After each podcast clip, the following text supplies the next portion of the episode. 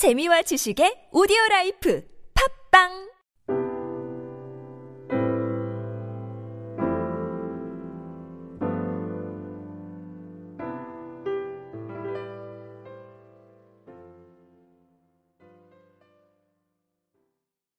오늘 이 느부갓네살의 회심에 대해서 말하고 있는데, 이 성경에서도 아주 독특한 본문입니다. 일반적으로 성경은 믿음의 사람들에 의해서 기록이 되었는데, 오늘 본문은 절대 이방군주인 느부갓네살에 의해서 기록이 됩니다.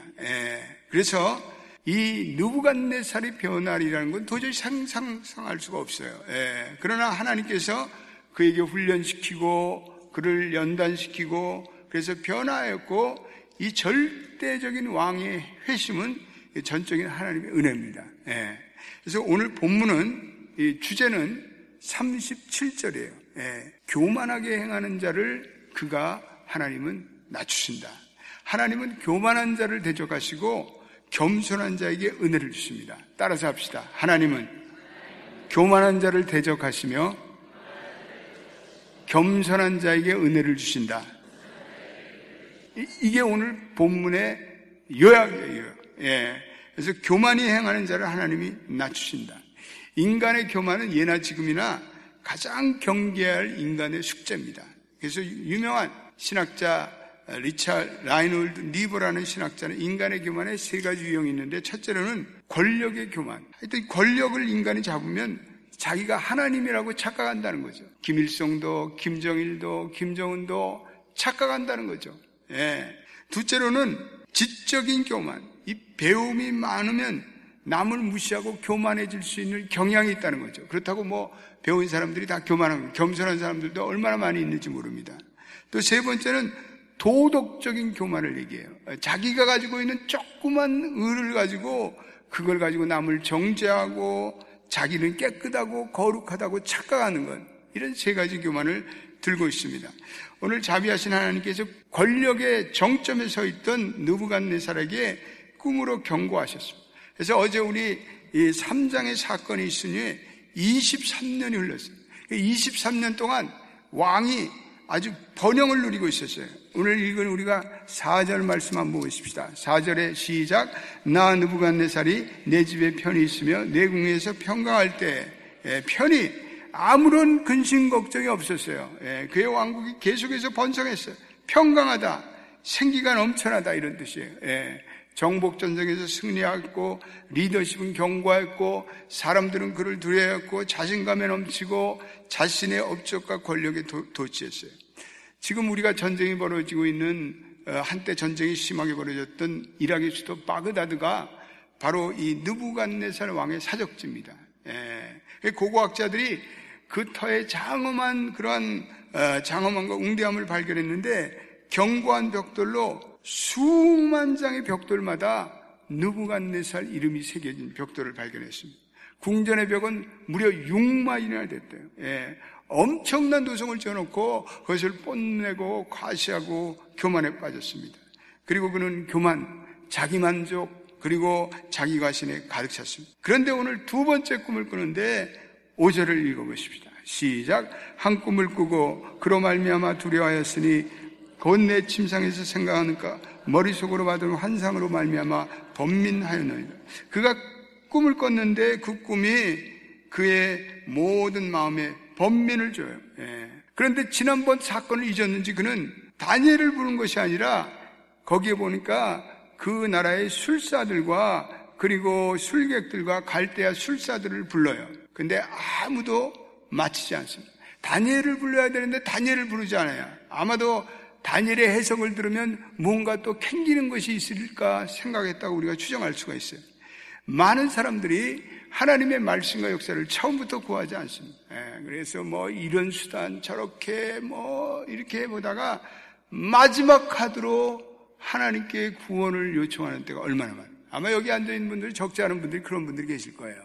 인생의 어려움과 위기가 찾아왔을 때 뺀들거리고 사람에게 도움을 청하고 자기의 지혜로, 그러다가 마지막에 주여, 두 손 듭니다. 하나님 살려주세요. 우리 이러한 세상 사람들의 그러한 태도를 바울은 로마서 2장 5절에 고집과 회개치 않는 마음, 고집 이거 꺾어야 돼. 회개치 않는 마음. 왕은 다니엘에게 비로소 영적인 통찰력이 있음을 시인하고 8절과 9절과 18절을 보면 내 안에는 거룩한 신들의 영이 있다 이렇게 얘기하고 있어요. 계속해서 말하고 있어요. 18절도 한번 읽어보겠습니다. 시작. 나 느부갓네살 왕이 이 꿈을 꾸었나니 너 벨드사사라 그 해석을 능히 말하라. 내 나라 모든 지혜자가 능히 내게 그 해석을 알게 하지 못하였나니 오직 너는 능히 하리니 이는 거룩한 신들의 영이 내 안에 있음이라. 이 느부갓네살 왕이 세상의 모든 술객과 지혜자들은 보이는 현상에는 그들이 전문가인지 모르지만 보이지 않는 세계, 은밀한 세계에는 그들은 손을 댈 수가 없다는 사실을 시인해요.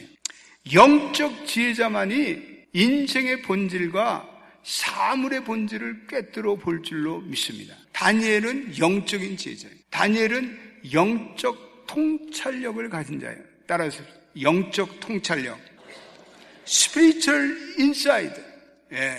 우리 하나님을 믿는 자들에게는 영적 통찰력이 있어요. 우리가 세상에 지식적인 것이 그렇게 승하진 않지만 하나님을 믿는 자들은 기도하고 하나님의 은혜를 구할 때 하나님이 주시는 영적인 지혜가 있습니다. 할렐루야. 여러분 믿으세요? 하나님께서는 이 영적인 통찰력을 가진 자를 통해서 오늘도 하나님의 구원의 역사를 이뤄감을 믿게 되시기를 예수의 이름으로 축원드립니다. 우리 하나님께 영적인 통찰력을 구해야 돼요. 세상적인 지혜도 지식도 필요한데 그러나 인생과 사물의 본질을 깨닫기 위해서는 우리 영적인 통찰력이 필요해요. 이거는 하나님의 은혜로 주어주신 것이고 우리가 하나님의 은혜를 사모하고 그리고 말씀과 기도에 사는 삶을 사는 하나님 주시는 선물이에요. 그런데 느부갓네살이 꾼 꿈은 한 큰 나무의 꿈을 봤는데 그 나무가 자라서 견고하고 하늘에 닿아서 보이지 않아요. 거기에 수많은 열매가 맺는데 그러나 두려운 꿈이 시작돼요. 13절 말씀, 13, 14절 말씀 한 번만 더 읽어보겠습니다. 시작. 내가 침상에서 머릿속에 받은 환상 가운데 떠본 즉 한 수찰자 한 거룩한 자가 하늘에서 내려왔는데 그가 소리질러 이처럼 이르기를 그 나무를 베고 그 가지를 자르고 그 잎사귀를 떨고 그 열매를 해치고 짐승들을 그 아래에서 떠나게 하고 새들을 그 아래에서 쫓아내라. 한 순찰자, 여기서 순찰자라는 것 감시자, 아주 흥미로운 표현이에요. 묵시문학에서는 하나님의 뜻을 알리는 천사라 이렇게 보고 있습니다. 그는 하나님으로부터 보냄을 받고 그리고 계시의 근원되는 하나님과 계시의 대상인 인간의 중재 역할을 감당해요. 근데 그가 큰 나무의 멸망과 그 비참한 결과를 소상히 보여줘요. 그 나무가 오늘 완전히 자르고 떨고 배임을 받고 열매가 해치고 이제는 언젠가는 그 나무는 동물적 상태에 빠질 것이다 이렇게 예언해요. 그리고 다니엘은 11절로부터 15절에 그 꿈에 대한 해석을 해요. 성령 충만한 다니엘이 인간의 언어로 해석하며 그 나무는 바로 당신이요. 그리고 그 나무의 운명은 바로 당신의 운명입니다. 그리고 당신은 들짐승과 같이 지나며 그리고 그들과 같이 유리하고 방황합니다. 당시에 절대 권력을 가진 왕에게 그러한 그 위를 박탈하고 그리고 당신은 짐승과 같이 야수와 같이 산다고 얘기하는 것은 이건 목숨을 건 거예요. 근데 다니엘이 그런 얘기를 담대해요. 27절도 읽어보겠습니다. 시작. 그런즉 왕이여 내가 아뢰는 것을 받으시고 공의를 행함으로 죄를 사하고 가난한 자를 긍휼히 여김으로 죄악을 사하시고 그리하시면 왕의 평안함이 혹시 장구하리다 하니라. 놀라운 말씀이에요. 다니엘은 꿈의 해석을 조금도 숨기지 않고 선포하며 그리고 목양적인 충고를 해요. 당신이 회개해야 합니다. 당신이 바로 서야 합니다. 느부갓네살이 받을 심판을 말하는 동시와 그러나 당신이 회개하면 길은 열려 있습니다. 여러분 복음은 그런 거예요. 하나님의 심판을 선포하지만 길은 열려 있다. 항상 회개하면 길은 열려 있다. 이것을 선포하는 것이 복음이에요. 복음. 하나님의 진리를 선포하면서 그는 인간의 마음을 헤아릴 수 있는 목양적인 언어로 선포해요. 예. 그는 왕을 향해서 목양적인 마음이 있어요. 왕을 망하게 하지 않고 그를 회복시키게 하려는 마음이 있어요. 이건 목자의 마음이죠. 예, 목자의 마음. 예. 그래서 오늘 왕에게 회개하면 당신의 평안함이 찾아올 수도 있다라고. 예. 다니엘은 경건과 목양적 목자의 모범이 돼요. 예. 그리고 시대의 해석자예요. 예. 다니엘은 직업적으로 꿈을 해석하는데 그치지 않고 그는 그 왕에게 진심으로 회개를 권해요. 그랬더니 왕이 그 다니엘의 영적 권세에 동의를 해요. 예. 그 어떤 다니엘이 가지고 있는 영적인 리더십, 성령 충만함, 그리고 목양적인 정신을 말합니다. 오늘 우리 여기 동역장들과 지역장들이 있으면 그분들은 다 그러한 이 다니엘과 같은 그러한 리더십을 가지기를 주님의 이름으로 축원드립니다. 예. 29절과 30절을 읽어보겠습니다. 시작. 12달이 지난 후에 내가 바벨론 왕 궁 지붕에서 거닐세 나 왕이 말하여 이르되 이 큰 바벨론은 내가 능력과 권세로 건설하여 나의 도성으로 삼고 이것으로 내 위엄의 영광을 나타낸 것이 아니냐 했더니 1년이 지난 다음에 그 꿈에 대한 공포를 어느 때 잊어버리고 그런 극도로 교만했어요. 그래서 30절에 보니까 나라는 말이 몇 번이 나와요. 거기서 30절 짧은 구절에 나 왕이 말하는, 여러분 거기다 출처넣었어요. 내가, 나의, 내. 예, 벌써 교만해진 사람은요 자기를 내세워요. 자기, 내가 했어요. 내가 이렇게 했는데 왜 나를 몰라줘? 나. 교만해지기죠. 우리가 하나님이 행하셨습니다. 겸손하지 않고 내가 잘나서 이렇게 됐는데, 내가 돈을 벌었는데, 내가 권력을 잡았는데, 이거 다 모든 것이 자기의 성취라고 중요하고 하나님께 돌아갈 영광을 가로채는 거예요. 예. 그때 하늘에서 음성이 들립니다. 31절 32절 읽어보겠습니다. 시작. 이 말이 아직도 나 왕의 입에 있을 때 하늘에서 소리가 내려 이르되 느부갓네살 왕아 내가 말하노니 나라의 왕위가 내게서 떠났노라. 내가 사람에게서 쫓겨나서 들짐승과 함께 살면서 소처럼 불을 먹을 것이요 이와 같이 7대를 지내서 지극히 높으시니가 사람의 나라를 다스리며 자기의 뜻대로 그것을 누구에든지 주시는 줄을 알기까지 이르리라 하더라. 아직도 이 말이 왕의 입에 있을 때 하늘에서 즉각적으로 소리가 나서 느부갓네살 왕아 네 왕위가 내게서 쫓겨났느니라. 예. 절대 권력이 어디 있겠어요? 김일성도 심장마비로 죽고 그 아들도 죽고 이제 보세요. 김정은이도 비참하게 죽을 거예요. 역사의 종말이에요. 교만한 자의 종말이에요. 교만한 자들의 종말은 이렇게 하나님의 신속한 심판이 기다리고 있어요. 예. 오늘 그는 7년 동안을 들짐승같이 지내요. 7년 동안을 짐승같이 생활하는 그 모습을 보고 온 가족들과 신하들이 몸소리를 쳐요. 그를 위해서 할 수 있는 것은 그를 동물원에 가두는 거예요.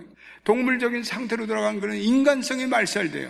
하나님께로부터 멀어지고 교만한 자는 언젠가는 짐승과 야수와 같은 존재로 변화버립니다. 예, 놀라운 반전이 생겨요. 예, 34절을 읽어보십시다. 시작. 그 기한이 참에 나 느부갓네살이 하늘을 우러러봤더니 내 총명이 다시 내게로 돌아온지라. 이에 내가 지극히 높으신 이에게 감사하며 영생하신 이를 찬양하고 경배하였느니 그 권세는 영원한 권세요 그 나라는 대대에 이르로다. 할렐루야. 느부갓네살이 하늘을 우러러보았더니 예, 여러분 하늘을 우러러보는 것이 회개의 첫 걸음이에요. 하나님, 땅에는 카드가 없어. 땅에는 나를 살려줄 길이 없습니다. 그리고 하늘을 봐요. 여러분, 우리 인생에서 모든 땅의 문이 닫히고 땅의 모든 기회가 닫힐지라도 하늘을 바라보시는 여러분 되시기를 주의 이름으로 축복합니다. 절망은 없어요. 하늘을 우러러보면 되는 거예요. 하늘을 바라보면 되는 거예요. 오직 한 길, 하늘은 열려있음을 믿게 되시기를 주님의 이름으로 축원드립니다. 예. 그럼 비로소 하늘을 우러볼 때 자신이 누구인지를 깨닫고 그는 회개하고 하나님을 높이고 찬양해요. 그런데 느부갓네살이 하늘을 바라볼 때 그의 정신이 온전해졌다.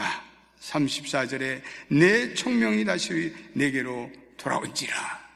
하늘을 바라보는 자에게 하나님께서 그 총명을 되돌려 주셔요. 예. 그리고 35절에 이렇게 그는 회개의 고백을 드려요. 35절, 36절 읽어보겠습니다. 시작. 그때 내 총명이 내게로 돌아왔고 또 내 나라의 영광과 위엄에서도 내 위엄과 광명이 내게로 돌아왔고 또 나의 모사들과 관원들이 내게 돌아왔고 내가 내 나라에서 다시 세움을 받고 또 지극한 위세가 내게 더하였느라. 37절. 그러므로 지금 나 느부갓네살은 하늘의 왕을 찬송하며 칭송하며 경배하노니 그의 일이 다 진실하고 그의 행하심이 의로우심으로 교만하게 행하는 자를 그가 능히 낮추심이라. 할렐루야. 하나님의 절대적인 권위를 인정해요. 예. 하나님 앞에 겸손해져. 그에게 하나님께서는 다시 권력을 회복시켜주고 그의 총명과 판단력을 회복시켜줘요. 여러분, 이 아침에 우리가 받은 결론은 하나님 앞에 낮아지고 겸손한 것이 진정한 성공이에요. 따라서 합시다. 하나님 앞에 낮아지고 겸손해지는 것이 진정한 성공이다. 우리 새벽의 모든 성도들은 늘 하나님 앞에 낮아지고 겸손해지기를 예수의 이름으로 축원드립니다. 그것이 진정한 성공이에요. 우리의 인생이 어떻게 될지는 몰라요. 우리의 삶이 어떻게 될지는 몰라요. 우리는 늘 하나님의 은혜를 감사하고, 하나님 감사합니다. 내게 베푸신 이 구원의 은혜, 내게 주신 이 모든 현재의 삶, 내게 주신 이 모든 사업, 직장, 학업, 하나님 내게 주신 이 교회, 이 모든 가정, 자녀들, 이것 감사합니다. 우린 늘 감사하고, 우린 교만하지 않고, 하나님, 이 모든 것이 하나님 것이니 하나님 사용하옵소서, 하나님 나라를 위해서 드립니다. 이런 심정으로 살아가는 하나님의 축복 없는 성공은, 이거는 진정한 성공이 아니고 이거는 사상누각이에요. 예. 오늘 우리 4장에서도 변함없는 하나님의 주권, 그리고 하나님의 의로운 통치를 우리에게 확인시켜줘요. 오늘도 이 하나님의 주권적인 역사와 교만한 자를 멀리하고 겸손한 자를 세우셔서 하나님 나라를 세워가시는 그 언약을 믿고 믿음으로 살아가는 우리 모든 성도들 되시기를 예수의 이름으로 축원드립니다. 우리 다 일어나겠습니다. 오늘도 우리 찬양하면서 결단의 기도를 드리겠습니다. 하나님, 우리에게 겸손함을 주시옵소서. 오늘 이 땅에 주님밖에 없음을 믿고 하나님 그 영원한 나라를, 그 영원한 하나님의 은혜를 사모하며 오늘도 겸손히 살아가겠습니다.